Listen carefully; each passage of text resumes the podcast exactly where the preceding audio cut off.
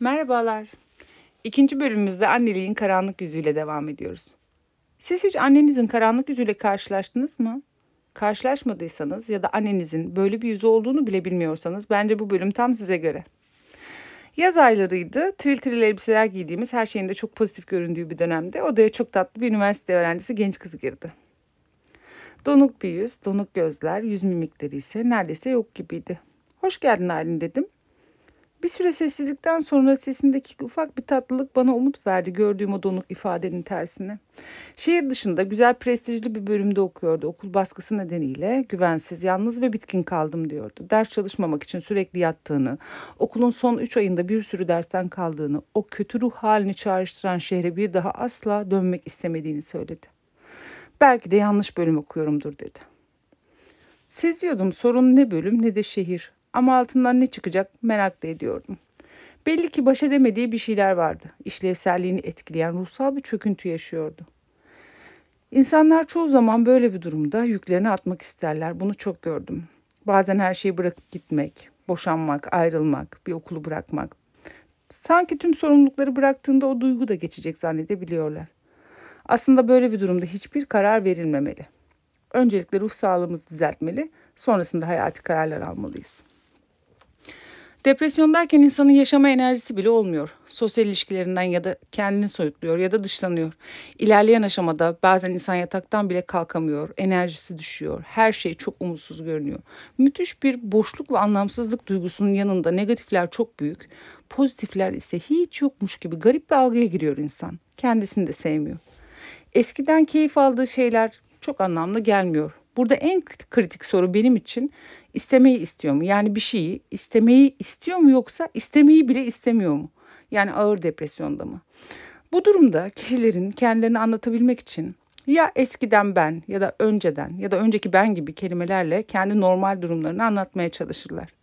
Bunlar bana normalde gitmeyen bir şeyler olduğunu anlatır. Neyse Aylin'cim 6 aydır bir erkek arkadaşı olduğunu, sevdiği bir oyun oynarken Discord uygulaması üzerinden tanıştığını, çocuğun da farklı bir şehirde mühendislik okuduğunu söylüyor. Erkek arkadaşı komik, eğlenceli, onu destek olan ve önceden onunla vakit geçirmekten hoşlandığı biri. Şimdi ise ona karşı bile hiçbir şey hissetmediğini ve ayrılmayı düşündüğünü söylüyor. Çünkü depresyon sanılanın aksine bir üzülme durumu değil. Hiçbir şey hissedememe durumudur. Anhedonik bir durum yani. Depresif bir dönemde yazdığı bir yazıda kendini şöyle tarif ediyor. Bazı günler uyumak istemiyorum, uyanmak da. Sonsuza kadar bir rüyanın içinde kaybolmak istiyorum ya da bir kitap evreninin. Her şey fazla sıkıcı. İlgimi çeken bir tane bile bir şey yok. Omuzlarımdaki yük düşsün gitsin istiyorum. Midem bulanıyor ama kussam bile içimdeki bu kötülük geçmeyecek. Biliyorum. Koskoca dünyada yapayalnız hissediyorum, üşüyorum, ruhum üşüyor. Beynim çalıştırmayı durdurmuş gibi artık konuşamıyorum, cümleleri doğru kuramıyorum. Yaptığım şeyler o kadar boş geliyor ki. Sadece yaşama devam etmek için yapıyorum ama yaşama devam edip etmek isteyip istemediğimi bile bilmiyorum. Mutlu gibi davranmaktan yoruldum. Kendimi zayıf ve güçsüz hissediyorum. Okyanusun dibinde kaybolmak, yok olmak istiyorum. Aynı değersiz bir taş, yanlışlıkla düşürülmüş bir gözlük, dalgaların alıp götürdüğü bir parça şişe kapağı gibi sürüklenip en dibe batmayı. Bu kadar genç birinin bu kadar kasvetli olması ne kadar adil bilmiyorum ama ölmeye bile mecalim yok. Böyle anlatıyor kendisini. Hatta kötü hisler o kadar artmış ki ölümü, intihar bile düşündüğünü söyledi. Kendi canına kıymayı bile düşündüren ne yaşamış olabilir diye düşünüyorum.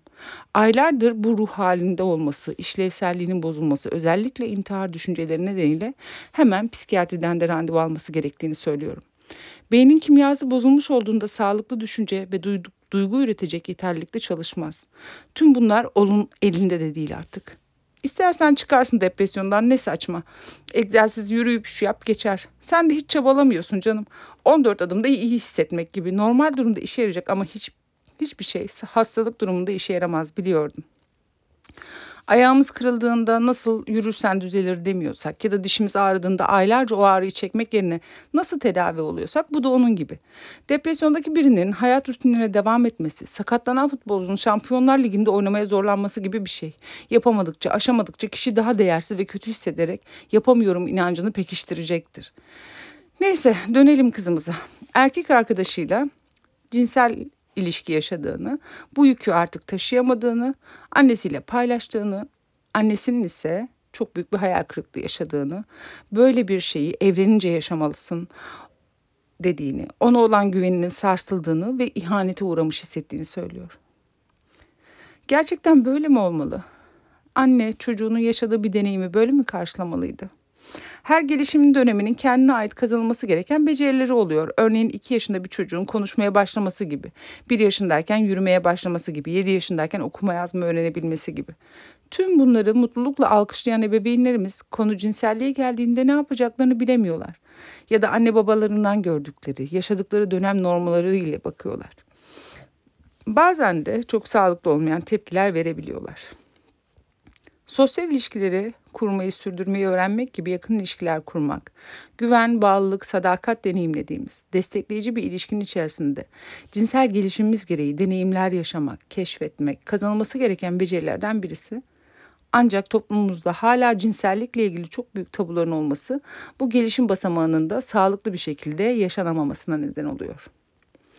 Hatta aileler bu durumu sağlıklı bir gelişimin parçası olarak görseler bile toplumdaki kadın cinselliği ile ilgili tabular, sosyal medyadan gördükleri, gençlerimizin bu sağlıklı bir şekilde yaşayamamalarına, ruh sağlıklarının bozulmasına bile neden olabiliyor.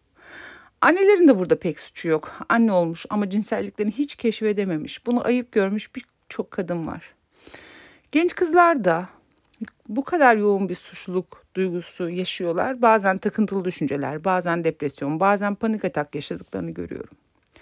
Ya da bazen bunun tam tersi tepkiler verebiliyorlar. Özensiz, değersiz bir şekilde cinsel birliktelikler yaşamaya başlanabiliyor. Ancak bu mahrem deneyim, güven duygusu içinde bağlılık, emek, sevginin ve yeterli duygusal olgunluğun oluşturduğu durumlarda deneyimlenmesinin sağlıklı olacak düşünüyorum. Kadın cinselliği, kadının gücü yüzyıllardır ataerkil toplumda kimi zaman dini, kimi zaman gücü iktidarı kullanarak bastırılmaya çalışıldıkça bizler her doğal olanın akışını bozduğumuzda olduğu gibi daha çarpık şeyler çıkabiliyor ortaya. Şimdi karşımda duran bu kız çocuğu öyle yoğun bir suçluluk duygusu yaşıyor ki ailesinin hayal kırıklığına uğratmış olmak, annesini ihanet etmiş gibi bir duygu ile karışıyor. Çünkü annesi de bu durumu böyle değerlendiriyor. Bazen anneler duygusal ihtiyaçlarını çocuklar üzerinden gidermeye çalışır. Çocuklarının ondan gitmesini istemezler, büyüsün de istemezler. Anneliğin bu karanlık yanını anlatan birçok masal ve mit var aslında. Bununla ilgili Rapunzel animasyonunu izlemesini her genç kıza öneriyorum. Çünkü masallarda ve mitoslarda annenin aydınlık tarafı öz anne ile sembolize edilirken karanlık tarafı ise üvey anne ile sembolize ediliyor. Anne olarak hepimizin içinde bir aydınlık, bir karanlık taraf var. Her mitte olduğu gibi. Bu animasyon filmde üvey anne Rapunzel'in saçlarını tararken gençleşiyor. O nedenle onun kuleden çıkmasına müsaade etmiyor. Sanki burada anne duygusal ihtiyaçlarının karşılanmasının metaforik bir anlatımıymış gibi. Sürekli dış dünya kötülüklerle dolu korkunç bir yer. Burada güvendesin diyerek kızını kendisini kendisine bağımlı yapmaya çalışıyor. Ta ki serserinin biri tesadüfen kuleye gelip Rapunzel'i dış dünyada merak ettiği ışıkları görmek için bu gençle bir yolculuğa çıkmaya karar verene kadar. Filmde en çarpıcı sahne Rapunzel'in kuleden çıktığında yaşadığı duygusal çelişkiler. Ayakları çimene bastığında kendisini çok iyi ve özgür hisseden Rapunzel bir yandan da bu durumun annesini çok üzeceğini düşünerek yoğun bir suçluluk duygusu yaşamaktadır. Yaşanan çelişkiler o kadar güzel anlatılmış ki filmde. Yolculuk boyunca birçok macera yaşarlar. Ölümle burun buruna gelirler, karanlık ve kötü insanlarla karşılaşırlar ama bir şekilde tüm bunlarla baş eder Rapunzel. Sonunda da öz annesiyle kavuşur. Filmde olduğu gibi gerçek hayatta da kendi yolculuğumuza gerçekten çıkmaya cesaret ettiğimizde annemizin içindeki o aydınlık tarafla kavuşma fırsatını buluruz. Kız çocukları annelerine öylesine derinden, yürekten bağlıdır ki çoğu kadının kendi hayatlarını annelerin hayatına feda ettiğini üzülerek görürüm seanslarımda. Annenin karanlık tarafıyla karşılaşıp ona sınır koymaya ve kendi yolundan gitmeye cesaret edemeyenler annelerinin aydınlık tarafıyla hiç kavuşamazlar. Anneye çocuğunun ruh sağlığının ne kadar ciddi şekilde bozulduğunu, bunların olası sonuçlarını, kızının yaşadığı durumla ilgili nasıl bir tutum sergilemesi gerektiğini dilim döndüğünce anlatmaya çalıştım. Bu çok kolay olmadı tabii. Anne tabii ki benden çok çocuğunun iyi, sağlıklı ve güvende olmasını istiyordu. Hatta yaptığımız görüşmelerden sonra içerlenip gecelerce benimle konuştuğunu, içinden bana kendini anlattığını, Çocuğunun depresif halinin sınavlarla ilgili olduğunu düşündüğünü, kızının kendisine gelerek çok kötü bir şey yaptım, ölmek istiyorum dediğini söyledi. Tabi burada kız annesini tanıyor, verebileceği olası tepkileri biliyordu. Anneye duyduğu bağlılık nedeniyle de kendini kötü hissediyordu. Anne de annesinden hiç sevgi görmemiş. Hatta yetişkin olup atandığı gün annesi ağlayınca onu uğurlarken ilk defa sevildiğini anlamış. Hep çok kızgın, öfke dolu ve sinirli bir annesi olduğunu anlatıyor danışanımın annesi. Bu bana bir deneyi hatırlattı. Brunet'in 2006 yılında yaptığı deneyde ebeveynleri tarafından ihmal edilen ya da erken ayrılan maymunların parental yeteneklerinin yani annelik yeteneklerinin daha az olduğunu, bu şekilde büyüyen yavruların kendi yavrularına karşı ya aşırı koruma ve zarar verme gibi anormal davranışlar gösterdiğini ortaya koymuş. Burada da anne çocuğuna çocukluğundan beri aşırı korumacı davranıyor, hasta olduğunda depresyonlara giriyor, yemesinden dersine, arkadaşlarına veya ilişkilerine sürekli müdahale ederek, şehir dışındayken günde 3-5 kez arayarak onu güçsüzleştirdiğini fark etmeden korumaya çalışıyordu. Hem anneyle hem kızıyla birbirimizi anlamaya başlamış, yaz sonuna doğru bayağı da yol kat etmiştik. Depresyonun çoğu kez bizi yaşama getiren, yaşam ile bağımızı kuran anne ile ilişkimiz ile güçlü bir etkileşim olduğunu çoğu zaman görmüştüm. Eylül'de okuma, okula devam etmek için giden Aylin'in en son filanlerde gördüm. Altta kalan derslerini ve bu dönem alması gerekenleri vermek için çabaladığını, çok daha iyi hissettiğini, annesiyle nispeten daha sağlıklı bir iletişimleri olmaya başladığını anlattı. Erkek arkadaşıyla daha destekleyici ve yapıcı bir ilişkileri olduğunu, para biriktirip ayda bir bile olsa başka bir şehirde buluşup minik geziler yaptıklarını anlattı. Arada bir geçtiğimiz dönem yaşadığı ruh halinin onu yokladığını ancak çok daha iyi olduğunu, iyi olacağına dair isteğinin, inancının ve umudunun olduğunu söyledi. Şimdi artık hava soğuktu ama afekli canlı, yaşam dolu gülümseyen bu kız benim için bir umuttu. Terapi defterinin ikinci bölümünü dinlediniz.